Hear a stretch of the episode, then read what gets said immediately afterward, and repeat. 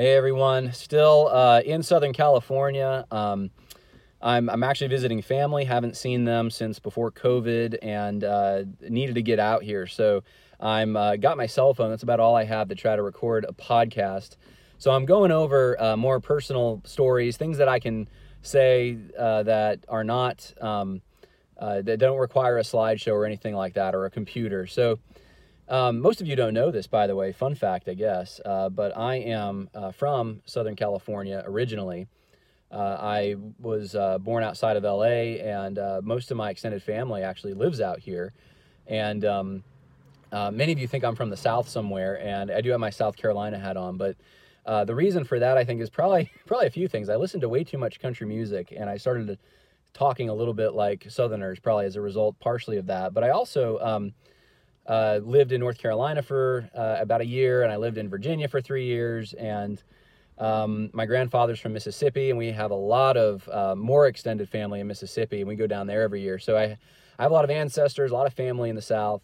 But originally born in California and re- was raised most of my life in upstate New York. So there's actually a little bit of, I guess, all of America in me. I don't know. But uh, anyway, um, that's where I am right now. That's uh, I'm right near the beach, and uh, my wife's out there having a good time. Uh, it's our afternoon to go to the beach, and I figured I'd just record a few little podcasts. And um, I wanted to share with you a thought that I had a few weeks ago.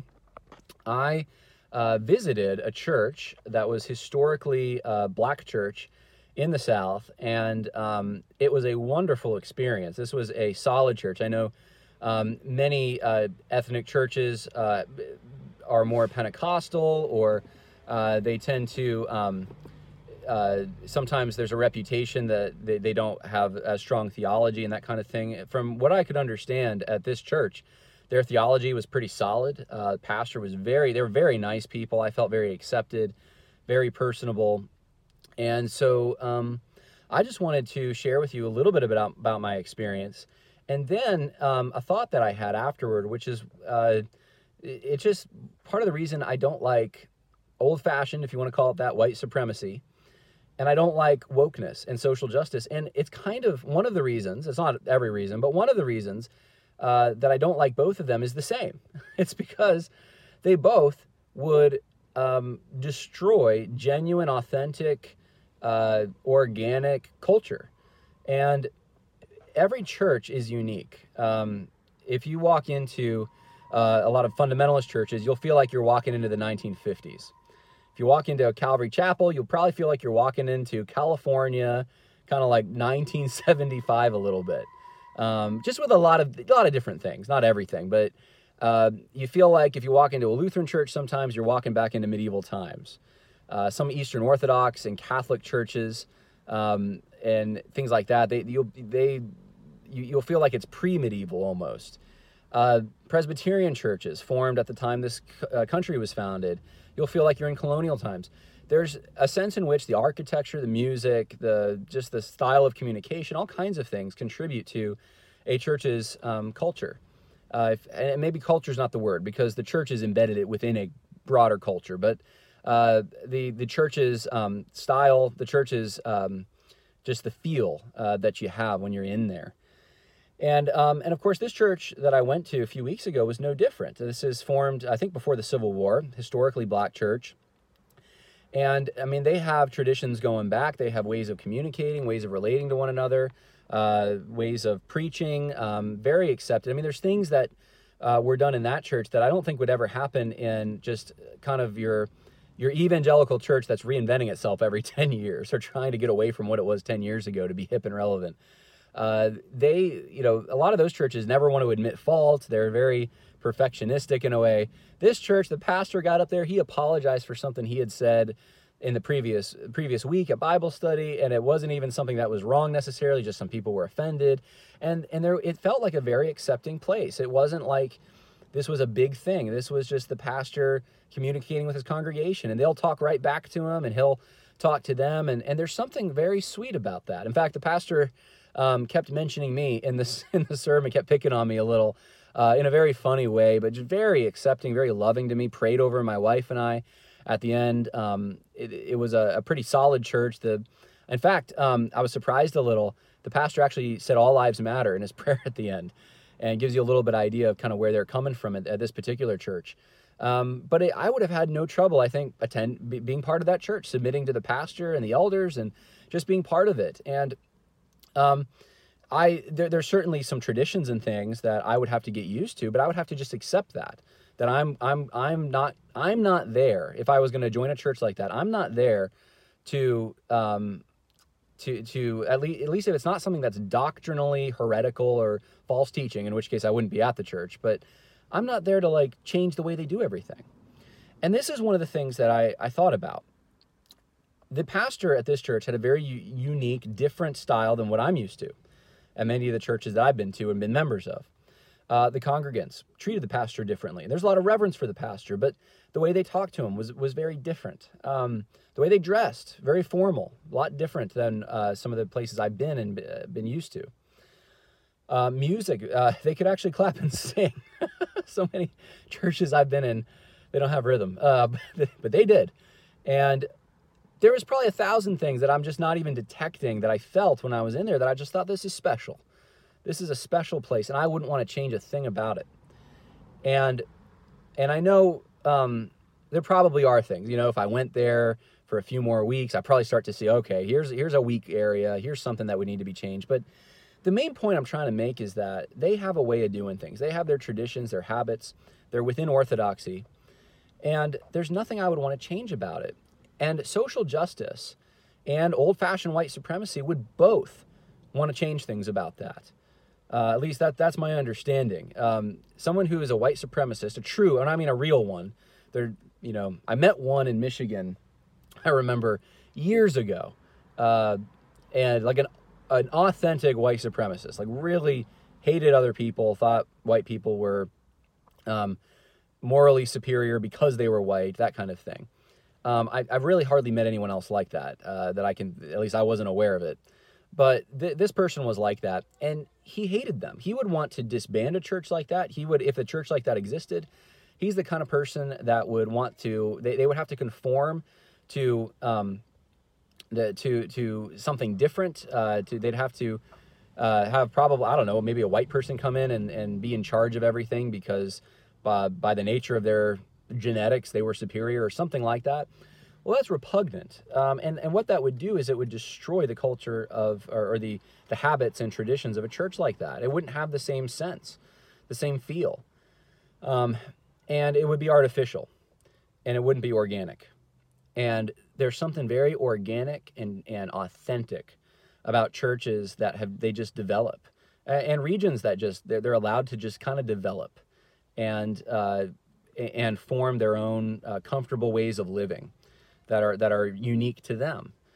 And I think there's a beauty about that. I really do. I think that that's one of the reasons God um, even, uh, I mean, He separated everyone at the Tower of Babel, but gave them different languages, and they had to settle in different places, and uh, they formed different cultures. And there there is a sense in which, and this is true diversity. This isn't the kind of diversity that the social justice warriors try to push on people, which is really more ideological conformity.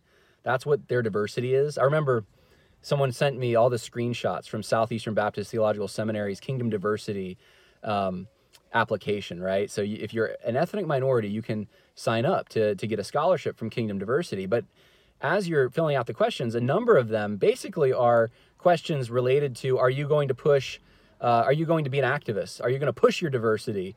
Uh, at this campus, uh, or or what, you know, what kind of things in the past have you done to, to push diversity and stuff? And if and I just the, the thing is, social justice warriors want to push something on everyone. Um, and it's not so it's not like a morally uh, justified in scripture this is a right thing as opposed to an evil thing they want to push certain ways of living ways of doing that uh, that are not uh, right because the bible says they're right or, or anything like that they're just uh, they're they're different and um, arbitrarily, those different things are chosen to be morally superior because of whatever factor. There's more oppression involved in them or something. I don't know. Uh, but white supremacists do kind of the same thing. They push, um, or at least when they had more control, and then the, the societies in which they gain control, I'm talking about like scientific racists, they push their agenda onto everyone else. Everyone has to conform to some standard like this. and it destroys true diversity. And, and the ironic thing is, social justice warriors can push their agenda in the name of diversity, which is such a contradiction. But I think there's something special about that little uh, little church out out of the way, um, and uh, you know functioning the way they did over the years, developing the way they did. There's just something special about it. And there's something special about other churches that have different traditions and are made up of different kind of people that live in those areas and have uh, a different way of doing things. And as long as we're not talking about fundamental, uh, you know, commands uh, that that God has given us in Scripture for how to do church, then why not have those differences? Why not have a livelier sermon? Why not have uh, music which is a little more peppy? Um, why not, um, you know, uh, dress up on Sunday morning? Uh, real nice, and and and and that's something that's uh, related to culture. And um, there's nothing in the Bible that says, well, you you know, yeah, it's fine to wear shorts on a Sunday and, and a t-shirt, or you must wear a suit on a Sunday. Um, I think it gets back to principles like reverence and and but a lot of these things end up coming back to um, some kind of a, a, tradition that's formed over time and what's considered modest, what's considered um, uh, reverent, and, and, all those kinds of things. It's it's fairly complicated, but it's it's over time that these things develop.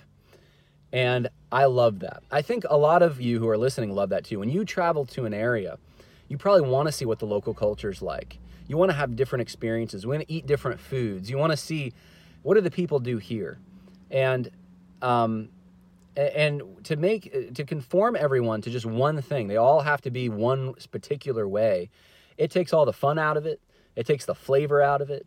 Um, and you know, I, I, think it takes the love out of it a little bit because you develop a love for the smells and what you saw and the relationships and the noises and all the things that you uh, that are familiar to you. Uh, that I mean, I'm thinking of like back to when I was young and a kid. You know, you and you you smelled, you know, what you smelled as a kid. Uh, you, you develop a love for those kinds of things. And so, anyway, uh, just wanted to say that's this is a more of a very personal podcast. I'm not going over Bible verses. I'm not um, going over, you know, someone's false teaching and critiquing it or anything like that. I'm just sharing you. This is uh, unedited, the opinion of John Harris. Uh, one of the reasons I don't like wokeness and white supremacy at the same time, or any kind of supremacy, is because of how it destroys true diversity. And uh, I think social justice is against true diversity. Uh, it is for ideological conformity. So there you go. There's there's an opinion that uh, hopefully that was helpful. Maybe it'll maybe it'll make you think of uh, some of the things that you appreciate and that you love that are unique to your church or your family or your region uh, that maybe you didn't realize before. Sometimes you travel and you realize things that you didn't before that were unique. So anyway, God bless. Hope that was uh, intriguing, at least somewhat. And uh, more stuff coming uh, probably later this week and next week. Bye now.